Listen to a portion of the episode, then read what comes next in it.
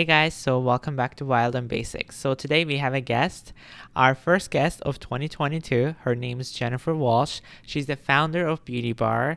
She has so much to offer in this topic as she has founded a bunch of businesses, uh, especially in beauty business, and she has gone through so much uh, with her company, and also she has learned so much along the way. And uh, I just think this is a very valuable episode from her experience as a business owner, but as also consultant working with brands nowadays. She has also made so much connections over the years, and she was talking about how important these are. So there's definitely a lot to take away from this episode, and I can't wait for you guys to hear it.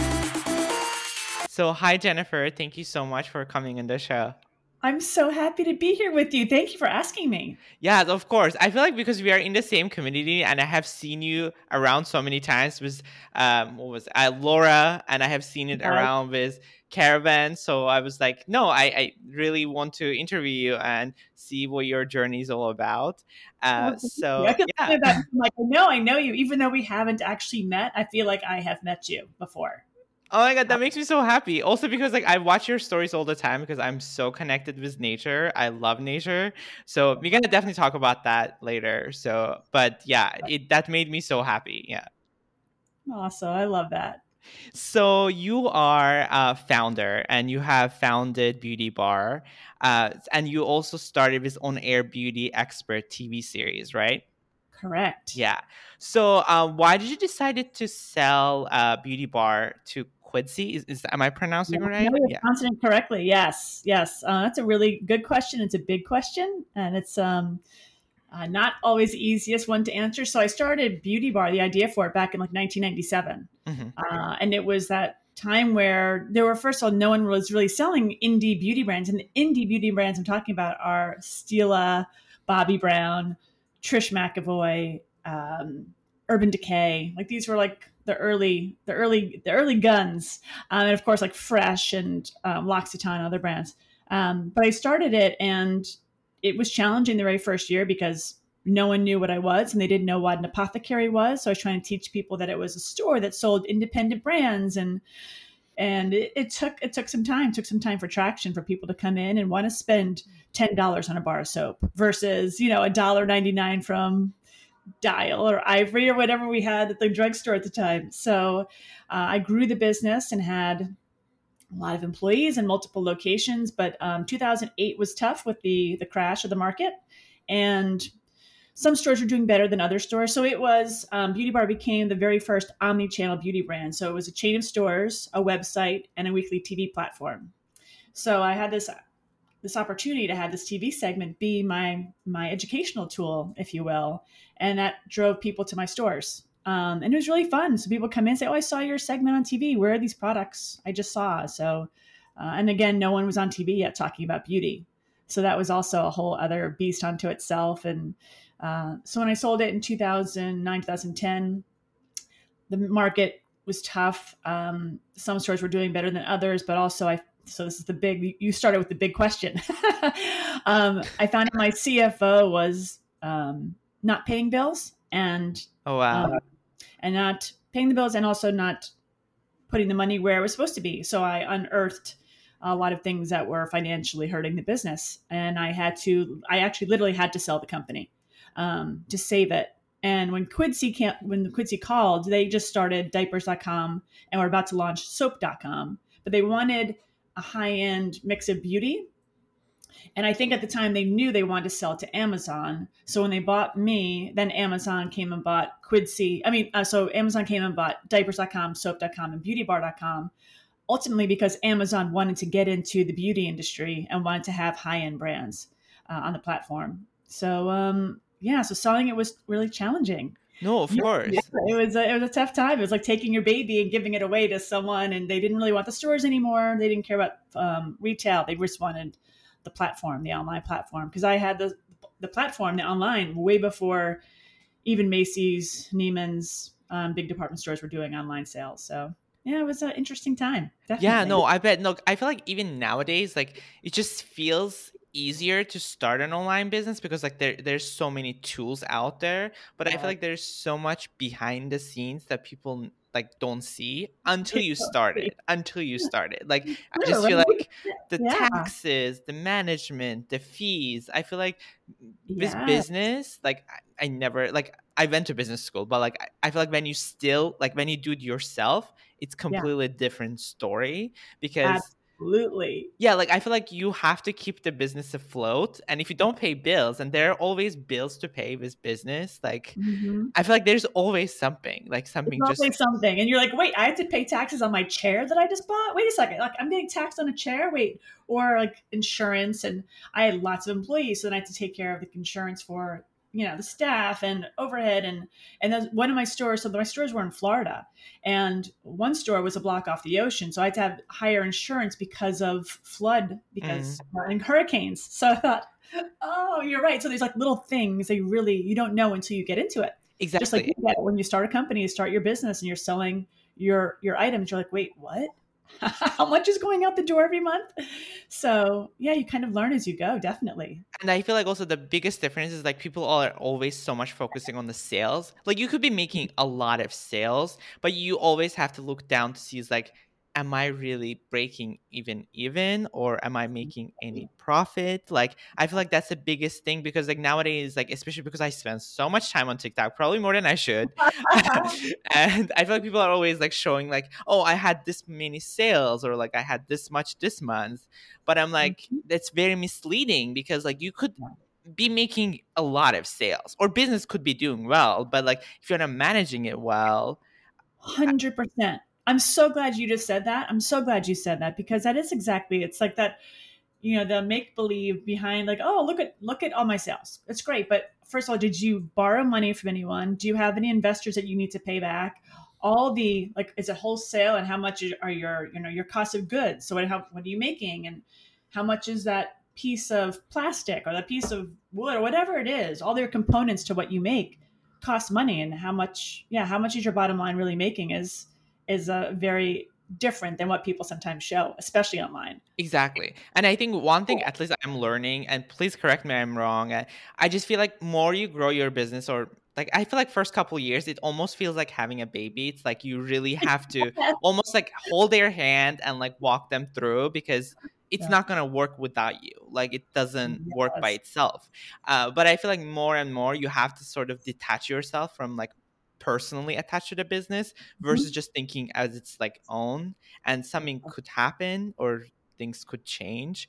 Yeah. um i feel like that's like same word of saying like killing your like darlings because like it feels like that sometimes when things don't work out. Like i know with my case is like it's been i think a business of like two years or something and Yeah. there's always issues that like it, it would never would ha- happen when you first started but i feel like when you're in the growing pain stage like there's so many things pops up and you always have to think about like what makes sense not because like it's gonna make you happy or you're so connected to it right? I'm so glad you're bringing you're like hitting all these nails right on the head my friend. It's you're so right because we get so married to the idea of the thing that you're doing and you're making and you're like this is it and this is the way it's going to be and this is going to be successful and it's going to be great.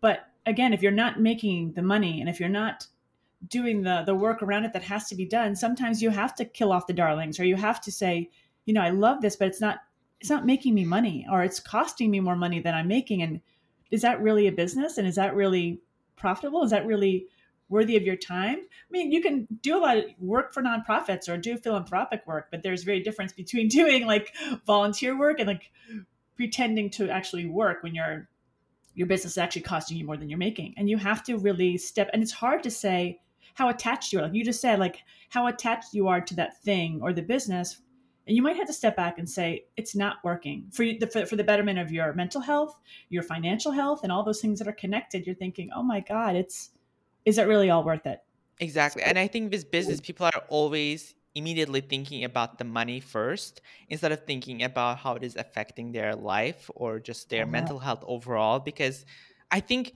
maybe I'm just so used to it because I, ever since even I was a kid, like I think maybe, I don't know, I was 10, I think I had a website and like oh it was god somewhat making i mean maybe they were paying me in cents then i had a youtube channel was paying something and my parents were always like oh my god he's ridiculous. Like no like he needs to study something like computer science or something like that makes a lot of or like more reasonable opportunity Yeah. but i i feel like i was always into that market of like having Mhm. something on my own and make it work like that was Mhm. always in my agenda but i think more more you learn is that like how much that adds on to your plate Mm, like yeah. i think you don't realize it because like i feel like that's why i also see it in so many people nowadays. Not like i know so much about it but like i feel like when people first start they get so excited.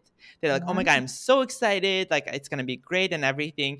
And Mhm. again i don't want to be cynical because i want people No, to succeed but i think also like i think you really have to be very like careful and that's why i always ask people so many times like whenever i have an idea even when i design something i literally send it to like i don't know maybe 10 15 people that i know of i'm Mhm. like i want to get everyone's opinion. It could be stupid like tell me my face like that i want to know because yeah like it's not gonna hurt your feelings because it's business. You have to think about it like that right? Like what would you say Yeah, absolutely. And also trust the right people who, because I remember when I started my first business, everyone Mhm. told me it was the dumbest, dumbest idea they'd ever heard.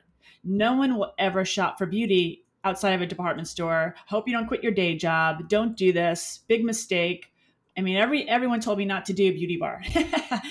but when you feel something so deeply in your gut that you know, you know you have to go forward. So I think it's always important to trust the right people who have either walked in your shoes before, who have started their own businesses, or so make sure you surround yourself and you're asking the right people the questions that you want. Because sometimes they'll say no or yes and how would you and they might help you say okay what do you need to achieve this? And they'll sit with you and say what are the parameters to success for you? Like what is like what is success for you right now? Because some people say oh i want a new car or i want to buy a house. And you think that's that's not that shouldn't be the answer to like why you start something. It should be like because you're passionate about something and you love something that you want to do it for a long time and not i see a lot of people create especially in beauty create a beauty brand just to hopefully sell it or flip it in two to five years. And i think i think that's the, the worst case scenario. Like why don't you want to grow it and make it part of your passion and, and do something because you love it and you want to do it for the rest of your life. Uh, maybe because i'm old school and i think that way that you want to do something for a long time and not just flip it in two years. But you're right. Like ask the right questions of the right people that you think will have walked in your shoes or walked in paths similar to yours um, that will give you the right answers that you need. and that's why I feel like you can definitely tell when someone is talking about their business how passionate they are about the Yeah. certain thing versus it's just like they are there so they can sell it. And I just feel like it's also like there's nothing wrong with that, obviously, because people are Exactly. making shit ton of money, like yeah. you know, just selling it. It's almost like flipping a house. Like you're building it, then you're just selling it, and someone else gets it. Especially because like nowadays it's like Sephora, like they're literally buying bunch of companies under their umbrella Yes. but again they could also like dissolve very easily so like Yeah. then you won't have a name for yourself it just really depends on like you know what you are focusing on but would you say like that even this like the if if it was still going like really well in terms of finances would you have still sold it the beauty bar That's a great question. Um, I don't know. I um, I had already had it for 12 years, and Mhm. things were changing, and uh, I was living in Florida at the time. I probably still would have had it, but I don't know for how much longer. And I was private, I was personally owned, so I didn't I was didn't have any investors, so it was fully my own company. Um, if I wanted to grow it, things started getting more challenging. There were more, you know, blue mercuries were popping up, and more Ultas were starting, and uh, I don't know. I think it'd be very different, but I'm really glad things turned out the way they did because I'm in a very, very, very different place than I ever thought I would be. Uh, I was married at the time. I had a stepson. My life was really, really different Yeah. 12 years ago. And it's been exactly 12 years since I sold, well, I'd say 11, 10 or 11, somewhere in between 10 and 12 years, I sold the business. So it's, my life is very different than it was. I think that's for everybody. Like that lives like you know, 12 years down the line, your life is very different. Um, but it's a really good question. I don't know if I'd still have it or not, or I'd want to keep it much longer. Things were definitely changing, and my and I think we all ebb and flow, and we want different things for ourselves. And I think I was in that heart space where I was maybe wanting to do more. Yeah, and I feel like it's maybe also like it's like a next step in your life or career because I think also when you think about it, more you want to grow your business, more partner you need to have. Even if you're a millionaire, you still need to have because like when when you think about it, especially in business, it's not sometimes so much about the money; it's about the connections you have, so they can help you do it. Especially when it comes to distribution, Hundred percent. I mean, yeah, like for distribution, they're always asking like for so much stock. Obviously, you need to have Mhm. cash for that. But not just that, but like even if they wanted to carry it, like you need to have Yes. someone. Like it's not gonna Yeah. be like they wanna even if they love your product, they might not even want to carry it. I feel like it's more Exactly. comes to who you know. Mm, yeah. Yeah. exactly. And it takes time to then understand the market well enough to say that, hey, I'm going to sell my product on your shelf next to XYZ brand because I'm not going to cannibalize your business, but I'm going to help it grow.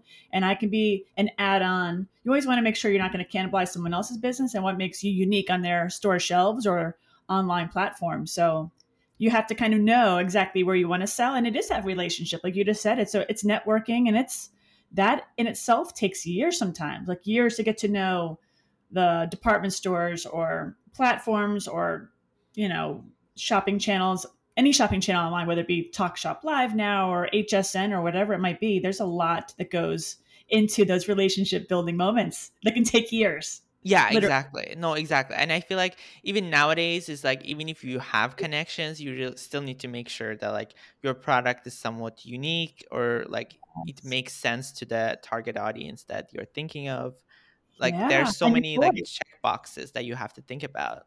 yeah and things people don't think about that. There's like you have to be unique 100% and you have to have a reason for being. I think that's a key part too. People are just creating stuff. I'm like what's your key differentiator between this lip gloss and that lip gloss? And i think i've always felt that brands that have a great founder story i've always when i had beauty bar i always said i never sold a thing in my in my life. Never sold anything but i told stories. So i would always say oh well, this difference between this lavender face cream and this lavender face cream is you know this one was created on this farm and it blah blah xyz and this one was created by this founder blah blah blah. So i think everyone has to have a story and why these items are created is the reason i'll be like oh i feel connected to it. I feel connected to you because of what you created or they connected to him or her or whatever um, because of your why. And i think that's that really helps you navigate um, through the waters for sure. Yeah, and I, I feel like especially nowadays, like with uh, like newer generation and everything, I just think even I mean I was always like drawn more into the story and the feel Mhm. behind a brand when I'm making any sort of purchase. Uh, but I know like when it comes to certain things, people always like is this is the function of the product and I'm just gonna buy it because it's just I'm buying it for the pure function. sure Yeah, but there are some products, especially when it comes to fashion or even just beauty, is like uh, there's so many things I, I pay attention a lot, like the aesthetics and how it looks and everything. Also the ingredient for sure. But Yeah. uh, I think especially with fashion, I feel like when there's so much story from the designer uh, that they tell, like uh, Virgil Abloh, he recently passed away. That was one of my favorite designers, and like uh, I never, I was never really a fan of Louis Vuitton. Like, I mean, it's a great brand, but I never knew it until he came along. Then, like, he really, he really made that brand like what it was, and then Off White and everything. I feel like he really Yeah. made the, I don't know, like story that I you didn't. great storyteller, right? yes, He yes. was, like, he was so charismatic, and you kind of were drawn to him because of like he was so passionate about it. So you're so right. Yeah, and I Yeah. feel like it's just like also because this designer, a lot of people are thinking it's all about like tacky stuff, like or just says Gucci, Dolce, Gabbana, like, and you buy it because you want to show off. But he changed that up with just like saying simple things on a designer and charging so much money. But it wasn't about the money; it was about the design, that how simple it is, Yeah. ironic it is, and that's why I feel like people would want to buy it, especially so much younger demographic versus like there are people who are buying most Louis Vuitton. They're like older, that like because Mhm. they can't afford that much money to you know Yeah. buy it. So um, that's why I completely agree with you. I feel like when I hear the story or something behind it, that Yeah. resonates with me, and obviously I would want to support that brand versus Yeah. I think that will always be too. Like I think that's especially for fashion and especially for beauty. Not so much for home goods, I don't think, but I think like beauty and fashion really had this great ebb and flow of storytelling, and people are so drawn to the, the designers and their passion for their creations, and they're so beautiful, like so beautiful in their simplicity or their maybe insane, you know, whatever it might be. I think they're just their their passion for what they do is like draws you in, and if people are no matter your age, young and old alike, are like, oh, I love this because you're drawn to it for whatever reason it is aesthetically pleasing or something else but yeah like i feel like also some of them are just so aspirational like you would want to try it yeah. I, I feel like that's why it's just changing so much in the like industry nowadays is like it's mm-hmm. not becoming so much about the oh my god how like ridiculous the price is it's more about yeah. like how simple it is and how you cannot even tell it's a designer yeah. but it is a designer okay you're gonna laugh because there's some days i just love walking down Madison because i live pretty close to madison avenue mm-hmm. i'm on the upper east side of manhattan and so in the mornings when i go for a walk i kind of come back down madison avenue and just see what's like new in yeah. the windows mm-hmm. i'm like wow i just spent so much money with my eyes right now like oh i could look I would look so good in that, or I'd feel so good in this. And so I can like, oh, I just spent so much money with my eyes before 9 a.m. That felt really good. yeah, no, that's what I love window shopping. oh my God, it's so great. And especially when there's no one else on the street, it's kind of fun. Like, oh, God, that looks like that's going to feel nice, whatever. So uh, yeah, I always say I can spend a lot of money with my eyes. no, that's why I feel like I, people don't realize like branding is everything. It's not just about the yeah. the price tag you're putting on, but like you you can justify the price tag, not with the quality, but the way the psychology behind it, and that's why people buy it. A million percent. That's why people are so intrigued with brands and, and brand building and how do you tell the story and how do you connect people to what you're selling and, and the why you're selling it and how it's visually you know positioned I kind of love because I've been a retailer my whole life. I still love retail and I always always love retail. I love to see how people sell. So even when I walk by some stores and I see boxes in the middle of the store at night, I just kind of cringe. I'm like, oh, I, can't even. I still have these like visceral reactions when I see things I would never have in my own stores. Yeah. Um, how would yeah. you say like you would do like you you did the branding for beauty bar and like for any future business that you're thinking of like you always like maybe you have a checklist or something that you go through uh, before you do mm-hmm. it i think it all depends on what it is. Mm-hmm the product is because I feel like I've created I've created a beauty bar. I created a brand um, of, of collegiate beauty products. Yes. So I, I, still have some over here on my on my shelf of mm-hmm. things I've created in the past. So it was very much in line with it was Bath and Body Care for like University of Florida, FSU, and it's very looks like the like I had to do all the colors and the packaging was it was it was really fun to do because I had a great um, team that were designers to help me create the packaging for yeah. each school was so different. It had to be the right colors, Pantone of that school, and um, it was fun. But it took almost two years to develop and create. Um, it was called Pride and Glory. Mm. That was great. But I think everything's different. Then I had um, I still have this crystal company with a friend of mine, a state of energy crystals. So um, but since the pandemic, it was hard to get the crystals. And so my partner in the crystal company moved to Pennsylvania. So I think everything's different depending on what it is and how you market it and, you know, what gets you excited and what gets people excited. And there's just storytelling depending on what it is you're selling yeah. and creating. Mm. And also you mentioned like working with a team. How would you say like especially with your business obviously but also with other like if you're doing consulting and everything how was it that different like uh working as a team. I know it's just so hard, especially with like with your own business when you when it comes to delegating the tasks yes. versus like if it is another business that you are just helping out. Yeah, that's interesting because you'll understand having a team is. I loved having a team. Like I had a huge team and then I had a small team, and I think it's so important because you get to brainstorm together and delegating and who does what really well and have people around you that are really really good at what they do like purchase ordering so that the way they have the orders getting out like things are are great. And it's so different than being a part of someone else's team, like consulting.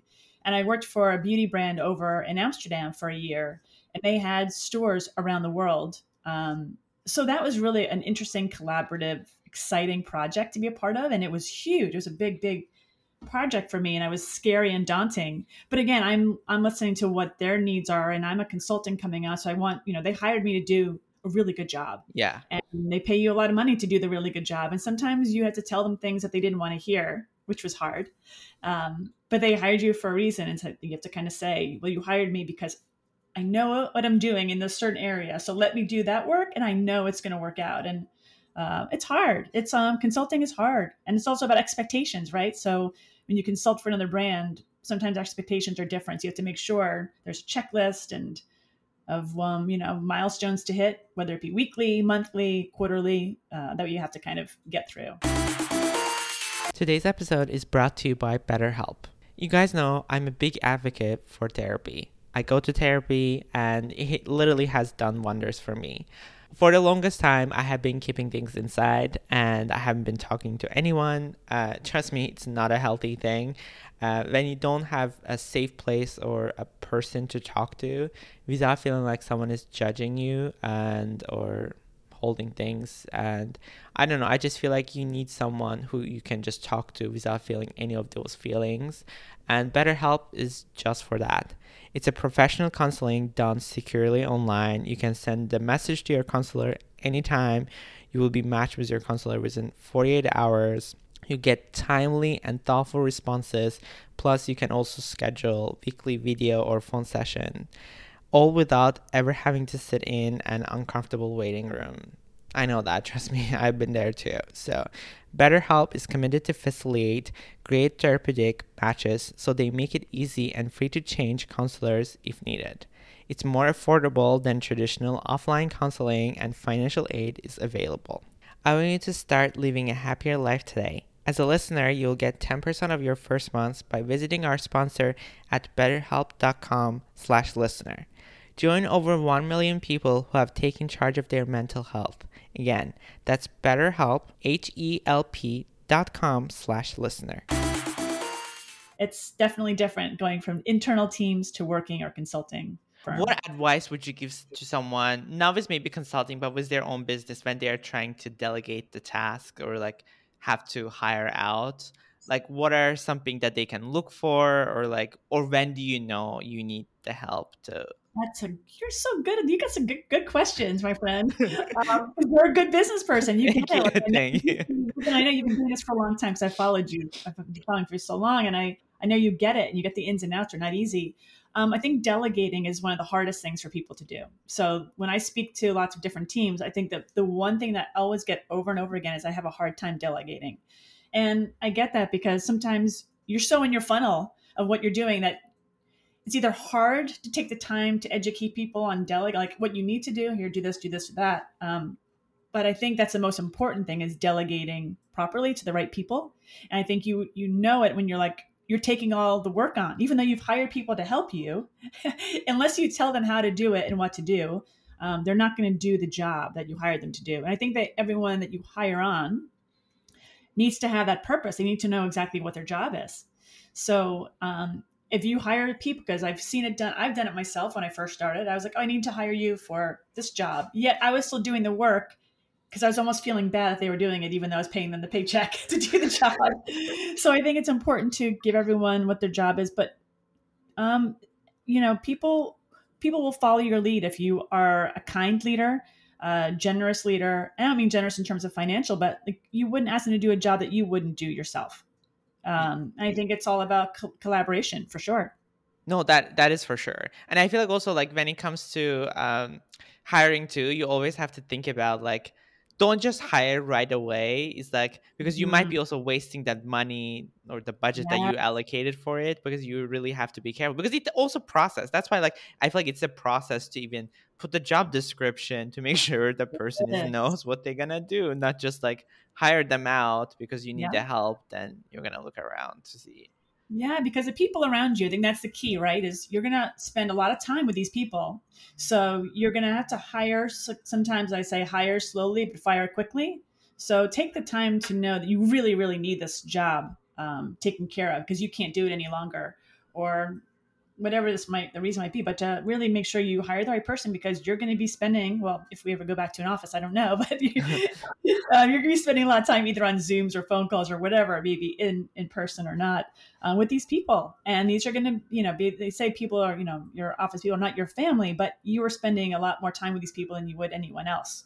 Um, and you have to make sure you can not only get along but understand each other's ebb and flow of like how can you work together synergistically to make this the business successful? And that's that's often hard to find just the right people to help you be that balance or that person be your balance to make sure you you have the right expectations of the job and for the business. Like this is what i want to do in the next five years. I hope to scale to this size and i, I want you to be that person to help me get there. Exactly. And that's why like it's sometimes like hard with startups or new businesses because you're wearing so many hats. Mm, like you're yeah. used to wearing so many hats and sometimes I feel like you almost like do the same with the person you're hiring Yes. like you tell them it's like one job description but then somehow it turns into another job true. That's so true.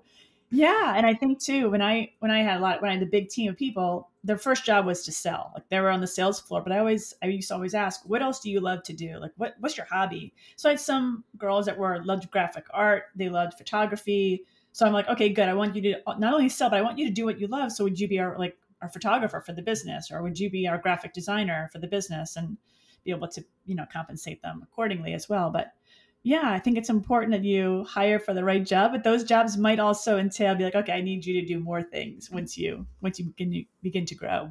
yeah that's for sure that's for sure. How would you say like you manage when there's like a like a conflict? Not with the um i guess like the with people you're working with but generally with business.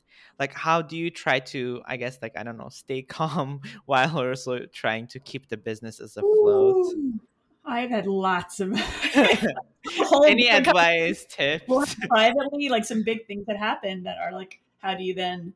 Um, because it's it's very easy when people attack your business or when things happen in business and you're like, oh my gosh, this is like, you know, your life force. Like this is what you created for not only yourself to provide for yourself, but now you've got teams to provide for, and you're kind of you're in this place where you're in charge of everyone's like the roof over the head, and you, it's a lot of pressure. I think um, it's important to get to the you know if, there, there's a conflict to address it right away. Mhm. I think that's the biggest thing because in, I have done it in my past and I've seen other people do it saying this is an issue, but they skirt it. And it will, skirting something under the table or under the rug will continue to grow until you address it. So I think addressing the issue in a very, very calm manner. Um, because in business things can get really heated and I, I've always tried to be um, as level-headed as possible, being as kind as possible, but also be stern. Because I always say, don't ever mess with my business. Like, don't ever, don't mess with my family. Don't mess with my business because this is like who you, what you love to do, and it's your passion. So I just think addressing the issue right away is the most important thing. But do it in um, do it in a kind way. Do it in a calm way. Maybe they weren't kind or calm with their reason for whatever the the friction might be. But if you come at it with kindness or um, generosity or some different angle than anger, I think that's you know the reason. Like, why did this? Why did this happen? Or what do you think was the root cause of this? And really getting to the root of something why uh, there is conflict, and then kind of trying to find a way to dissolve it so it doesn't get into something much much bigger. Yeah. Another thing I would ask, I feel like because now it's so much harder, is because I feel like before everything was more like retail stores, just like people go. But nowadays, almost so many stores now just focusing on online sales. Mhm. But the hard part is like nowadays, first of all, everyone can copy your business because you know they can just go. But also like nowadays, even they can find your information and customer data because everything is connected to Pixel, like Facebook Pixel, Yes. Google Pixel data. If you're good at it, you can definitely you know get a data out of it. But other Yes. difficult part is like if you can be like a unique business, like let's just say you have Mhm. I don't know unique product or whatever, then there's a big corporation looks at it instead of even offering you to buy anything, they can do something very similar, just like Yeah. that, because they own this entire supply chain. And the product that takes amount for you to create, maybe it takes three months because or four months getting a sample or anything. For them, it will maybe take one month to Yeah. just create. Yeah. And that's just very sad. I mean, honestly, because you work hard for to create something so unique, but then someone else comes along to create it. Um, yeah i mean i don't know like anything that you would say is like i mean it's very hard honestly to like fight against it because it's a big corporation obviously they can Mhm. definitely i don't know that's why I, I feel like sometimes even i agree with like it's better that you even sold it earlier because it's Yeah. very hard to compete with bigger corporation because obviously they have lawyers they have so much money that they can do things at that very higher capacity versus as a small business Yeah, small business is hard. It's really, it's really, really hard these days. So, and like you just said, like how do you be that differentiator and have something really, really unique to the market, and then someone else doesn't copy and sell it or whatever. So, I think it's important that you always like you timestamp exactly what you create when you create it. Have everything, you know. I always, I had lots of lawyers around and trying to help me grow my business and even trademarking you know the names and you know slogans and all that kind of stuff because there are many times people try to steal my names from me for different things. And i said oh no i trademarked it this time. But Mhm. a specific product is really hard. It is. You have to kind of really and then to kind of go against them and, and say because i've seen it happen on social media. Come people come out and say look so and so just stole, literally stole my, you know, my my dress, or like they copied my my jacket I just made, and it's a big guy against a little guy, like David and Goliath. So, um, and again, they have all the lawyers. So I think it's you have to create what you want to create because out of passion, but you have to be aware that it, it could happen, and um, and what are you going to do if it does happen? And you kind of have to think about those things ahead of time, which kind of is hard to do. Um, but I always think of, if you create something really, really unique and really interesting, uh, how do you protect it? Exactly. So to talk to lawyers for sure. Yeah, and that's why I feel like sometimes I think about like don't just think about the function of the product and the quality because mm-hmm. everyone can replicate that technically if they find out or just buy it yeah. from you. You won't even yeah. know who's buying it. So yeah. Uh, yeah, but it's very hard to replicate the psychology or the atmosphere or whatever you're creating for your yes. store. That's the I feel like difficult part. Absolutely. I was um I think that's a I love I love looking at stores. I love seeing like how people create and why they create and what is what do you feel when you walk into the environment? And it's really interesting to see that the feeling and like why are big boxes kind of maybe going away? Um, because it doesn't there's no feeling there and people want to have an experience in a store. They want to feel something. They want to do something in the store rather than just shop or they want to hear certain sounds or they want to like, feel connected to the place and space and the products you're selling there so I've I've always felt very uh, connected to certain stores and like okay now I feel I can feel this space and it's the music's great the vibe is great. Um, so how do people can people replicate that? Yes and no and it's all, it's really interesting. It's and like you just said the psychology like why people go into a shop or you walk by a store in New York City that store is empty but the store right next to it's packed. So why? Exactly. Yeah. Like you I mean there's like big two giant retailers like like Sephora and Ulta. You immediately mm-hmm. know the exact difference. Not even just seeing it this is Sephora or Ulta. When you walk in, you you yeah. you know it's Ulta or you know it's Sephora. Like exactly. it's very very easy to tell, especially the way even they're putting up the products and everything. I mean, they're mm-hmm. both very big retailers, but like yeah. still like you know the difference. Like you know how the, the feeling and it is. Absolutely. Absolutely. And then even like boutique stores, I love going into smaller smaller chain stores, even if you say smaller chains, but just like smaller local yes. mm-hmm. um, stores. I just love and plus you kind of get to know the people if you shop there long enough because there are some places i like to shop in florida that i go visit or upstate new york or different parts of the country that i love going to the local store owners and just saying hi i'm back what do you have that i need to buy what's new i haven't been here in six months or now pandemic times it's been two years so i haven't been here know. You know I'm glad you guys are still alive and around. Oh, it's so it's so wild. Exactly. So speaking of these, like I want us to mention, like what would you what are you thinking about the beauty industry at the moment? I know so much has obviously changed and you have probably uh, uh, like seen everything from the start. So what would you say like you are seeing the trends or differences or the way it's going? Like wh- what are some of your thoughts? Right?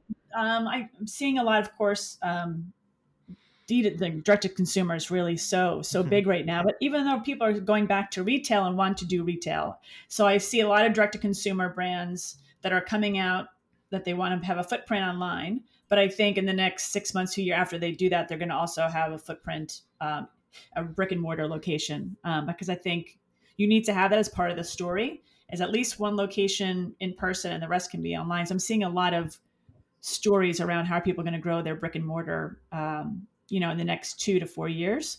I'm a part of a retailer group from a lot of old I say old executive but old people or people i should say that um, were ceos of big brands. So we all get together once a month and talk about the state of retail.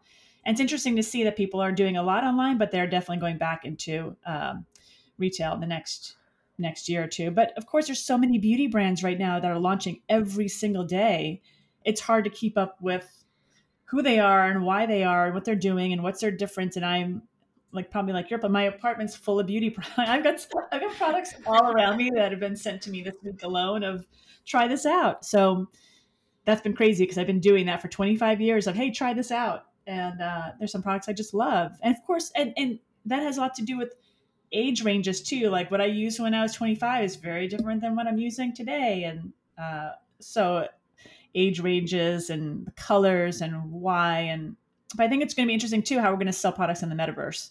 I'm still kind of trying to figure um, beauty in the metaverse out. So that's going to be fascinating. Yeah, I, I, I think so too. I think it's going to be, I mean, it sounds really cool, but I'm curious to see how that will be. So. Yeah, I'm with you. I'd rather in person than metaverse if you ask me, but uh, that's just, that's just me. Yeah, I feel like, I mean, there are certain products, obviously, you don't need the retail for because it's so obvious that like you don't have to try. But I feel like when it comes to something like beauty, fashion, it's yeah. almost imperative to have it because yeah. you have to feel it or you have to touch it because with beauty especially like you can make the product look so good with packaging mm-hmm. but as soon as you touch the texture or you put it on your skin you know it's bad or not like yes, you know 100% oh my gosh or the smell or the tackiness it might not be malleable. With sunscreen, like I'm so pet peeve when it comes to sunscreen. It's like I love mineral sunscreen because it's good for the reef. Like it's it doesn't, yeah. you know. But there are so many sunscreens like so sticky and like it gives a white cast yeah like like the thing is i want to support but i feel like there's always like calls and everything but you can immediately tell when it's a bad sunscreen or yes.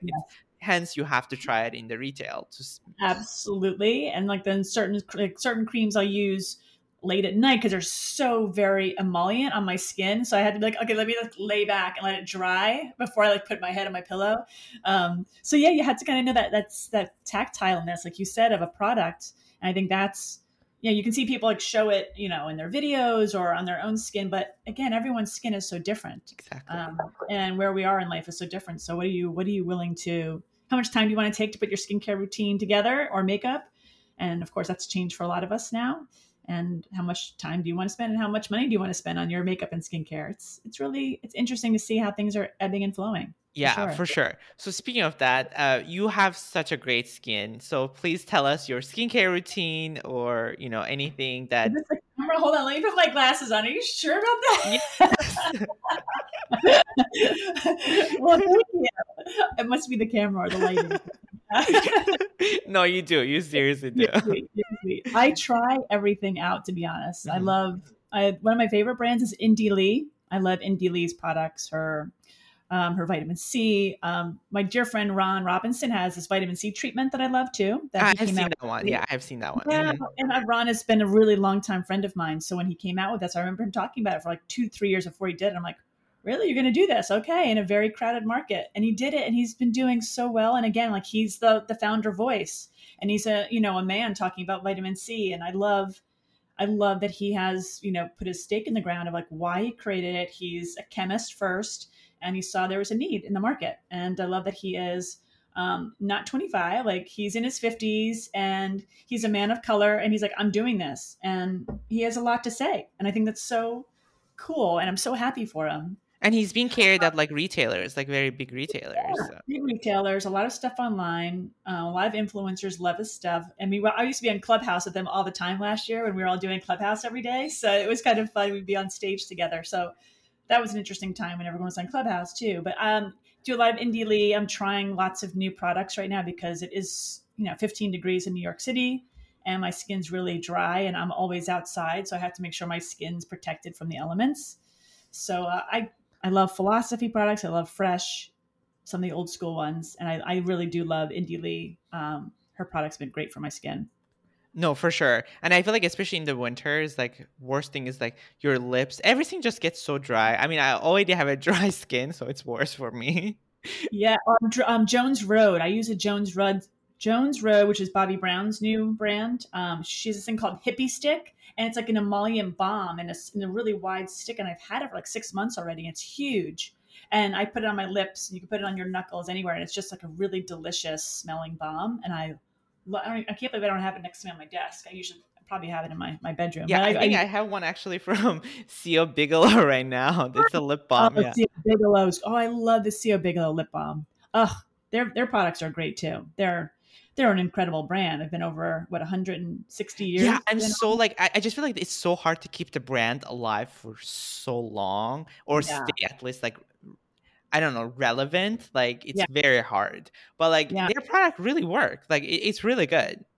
Yeah, and their store, and I love it's you know it's a family owned business, and they've been around for so long. And and Ian is the the president, and he's just a really nice guy, and he's been the and he's so well respected in the beauty industry because he's so nice. He's really humble. He's very kind, and they make great great products and they sell you know they've been right here in the west village for all these years it's really kind of cool to see how that they're still they're still here. And like you said they're still relevant like yeah. really relevant. And i think yeah.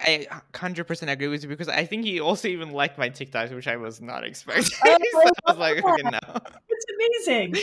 So that's what i'm saying. I feel like it really like it matters so much how they, how you treat them or how people yes. treat you. Like yeah. it really means a lot especially in the like business industry. I think it's uh, like you should like have some sort of a respect towards people so like they can also respect you too hence that affects yeah and lead with kindness right? You're doing it like you're so sweet and you're so kind everything you do i love because you're just nice and you know people want to be around nice people that are just putting positivity out in the world and just sharing what they love to do and i that is what i love to see like on tiktok or i love to see that on instagram people doing what they love to do there's one woman and she's an influencer and a beauty expert and she's always sharing her ice skating. And i always say keep sharing your talent. Please keep sharing your talent because it's beautiful right? It's something that she loves and school. Exactly. And speaking of that i think that's why like your series always in the nature like Walk With Walsh like it makes me always so happy because like i think like I was never like because I have always been in the urban areas and I was so used mm-hmm. to just like seeing skyscrapers, buildings, another building. And that's why I feel like I never had the experience with nature. But ever since like I got my license, like then I was driving around and like seeing the like mountains or like driving to the west coast and everything. That made me fall in love with nature so much because there's I mean, like views are so spectacular. You sometimes yeah. will just want to stare and like watch like be in awe. You're in awe. Yeah, yeah exactly. It's, it's so cool and that's why i feel like it also brings you that i don't know like when you have like a really crazy day it brings that like i don't know some sort of like calmness and like quietness that brings into your mind. It's like therapy. Real, really it's, it's, real science. I'm actually talking to i have my fake fireplace on right now on my youtube channel just because the the sight of it and the crackling sounds really kind of calm your mind. It's um it's all scientifically proven like what you're just saying like you feel good and it's you know, studying it and understanding the, I've been spending so much time talking about the brain and studying the brain with some really interesting neuroscientists and doctors of like, what is nature doing to our brains? It's been fascinating to learn because it's not just like our ingredients in our beauty products. So, like going from beauty and understanding what nature's doing in our ingredients and our products, but also like how do we harvest them? Where are they coming from? And then understand like walking through Central Park, I'm like, wow, like so many of the ingredients I'm using in my beauty products are right here, are like growing in Central Park. How is that even? How is that possible? I didn't even know. I didn't even realize. Like ginkgo and witch hazel and sassafras and all these like really interesting things you see in our products are right in front of our faces most of the time we don't even realize it yes exactly and i feel like that's why like there's this aura that like the nature brings to you it's like it almost makes you like belong like somewhere else that like you were never part of before. So it, i don't know it just feels really different at least from my perspective because i'm not used to i'm always in the you know downtown area so it feels yeah. great to get out sometimes not just see buildings. No it's so true and our bodies actually crave it. So spending the past six years studying our bodies and also going through something called nature deficit disorder which um, it was coined by a friend of mine who wrote this book called Last Child in the Woods back in like 2005. Mm-hmm. But because we, because I, you know, I'm from the Bronx. I grew up in the Bronx. I grew up in the city and spent time out in Westchester before I moved to Florida. But most of my childhood was living in cities. Um, but I would go to the botanical gardens in the Bronx Zoo as a kid in Central Park but still like our disconnection from the natural world of being outdoors is like really making us the most unwell. Like we're completely isolating ourselves from things that are making us actually healthy.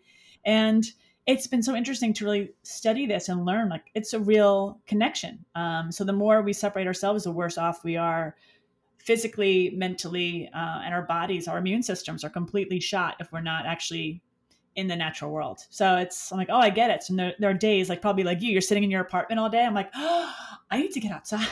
yeah, you feel like you're suffocating. yes, totally. And I've done it many times. Like I'd be like, oh my god, I've been on my computer like for the past day and a half, and I haven't left my apartment building. Like I haven't left my like my little tiny apartment. Um, so it's kind of surreal when you're like, I need to just get my body moving in fresh air and feel the breeze on my face. And it's all very intuitive. We already kind of know that it feels good. It's just a matter of like saying and giving ourselves permission to go outside. So I think the pandemic was that big, amazing, like silver lining. Oops, sorry. on that silver lining that kind of says, "Oh yeah, we need it. We really, really need it, and it's important." For sure. And I feel like also like nowadays even companies are taking a lesson for this. It's like airports and everything. They make like specific sections and areas that's like really looks like you're in the wild or the forest. Like it looks I mean first it looks great, but also it feels good. Like just you feel like you're outside but you're not really outside. It's good. Yeah, it's um that's actually biophilic design. So you're seeing a lot more of that in the airports because they now are showing the studies of biophilia and biophilic design mm-hmm. is bringing nature elements indoors. So me having this fake fire on is seeing a fire which is innately intuitive to me it makes me feel good. I have wood walls in here. So things that are natural elements brought indoors is called biophilic design. And so you're going to see a lot more in hospitals, um, hotels, restaurants here. You see a lot of it in New York City, mm-hmm. like just even flowers and plants um, make us better. They actually make us more well, and they also help with our mental health. Um, there's just been a study, like a massive case study from the 1980s, where in a hospital, they two people that were like side by side in different rooms, one facing beautiful like you know greenery outdoors, someone else is facing a brick wall. Same surgeries, um, just different views. The person that viewed nature needed less um, medication and, and got out sooner than the person that was facing the brick wall. You needed more medication and was there actually longer. Um, it's really fascinating. It's really, really interesting. So, yeah, you're going to see a lot more biophilic design and especially in stores as well. Yes, that's for sure. You mentioned mental health. Uh, I know your Walk With Walsh. I'm sure that, like, you know, contributes a lot. And you also have a book so you yeah, just launched that recently. Uh, yeah. So what else would you say like that kind of helps with your mental health and some things that you can recommend to people? Um, I think it's just giving ourselves the permission to, and again, I think a lot of it is um, where we've been so isolated the past years. I think really getting outdoors and understanding our connection to to the natural world, and I think what for me what I've learned is because um, I've been in beauty for so long, but I never really realized the impact that nature was having on me in terms of the ingredients I was using in my beauty products, um, the food I was eating, and the spaces and places that I felt most in tune with. So when I created Beauty Bar, you're going to laugh. So experts would come down from New York and see my store and say, you know, you're doing this all wrong. You're putting a focus on like the actual exterior walls, and you should be focusing on the products. And because I had I had wood walls and I had big plants and I had certain music I was playing and wood everything. Anyway, so he told me it was all wrong, but now I know it was actually biophilic design. So now I, I, can say, oh yeah, I was actually doing that for the betterment of people's health.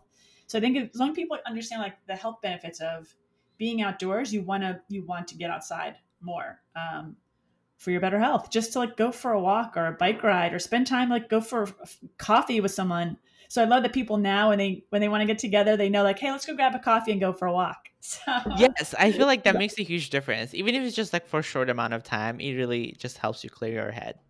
Yeah, it really, really does. So I think our reconnection to nature also, like when we do these things, then we're better understanding and equipped to understand like what sustainability means for the clothes and and regenerative and like all these different practices that we kind of need to know to help save save ourselves and save the planet, really. That is for sure. Yes. Thank you so much for coming on the show. This was such an insightful conversation. I so appreciate you and thank you for I really feel honored that you asked me to do this with you because I just I'm I'm such a fan of what you do and your work. So I, I always love what you share. You're just kind of a bright light in this world and we all need we need more of you. thank you. Hopefully we will get to meet in person. No, I know. 2022, we'll do it. We'll I know. Do it. I know. I hope like there's gonna be. I was always hoping that like some events like they can check vaccination and everything, but like yeah. I feel like it's getting more and more complicated in New York. So hopefully mm-hmm. that will happen, so we can we can see each other.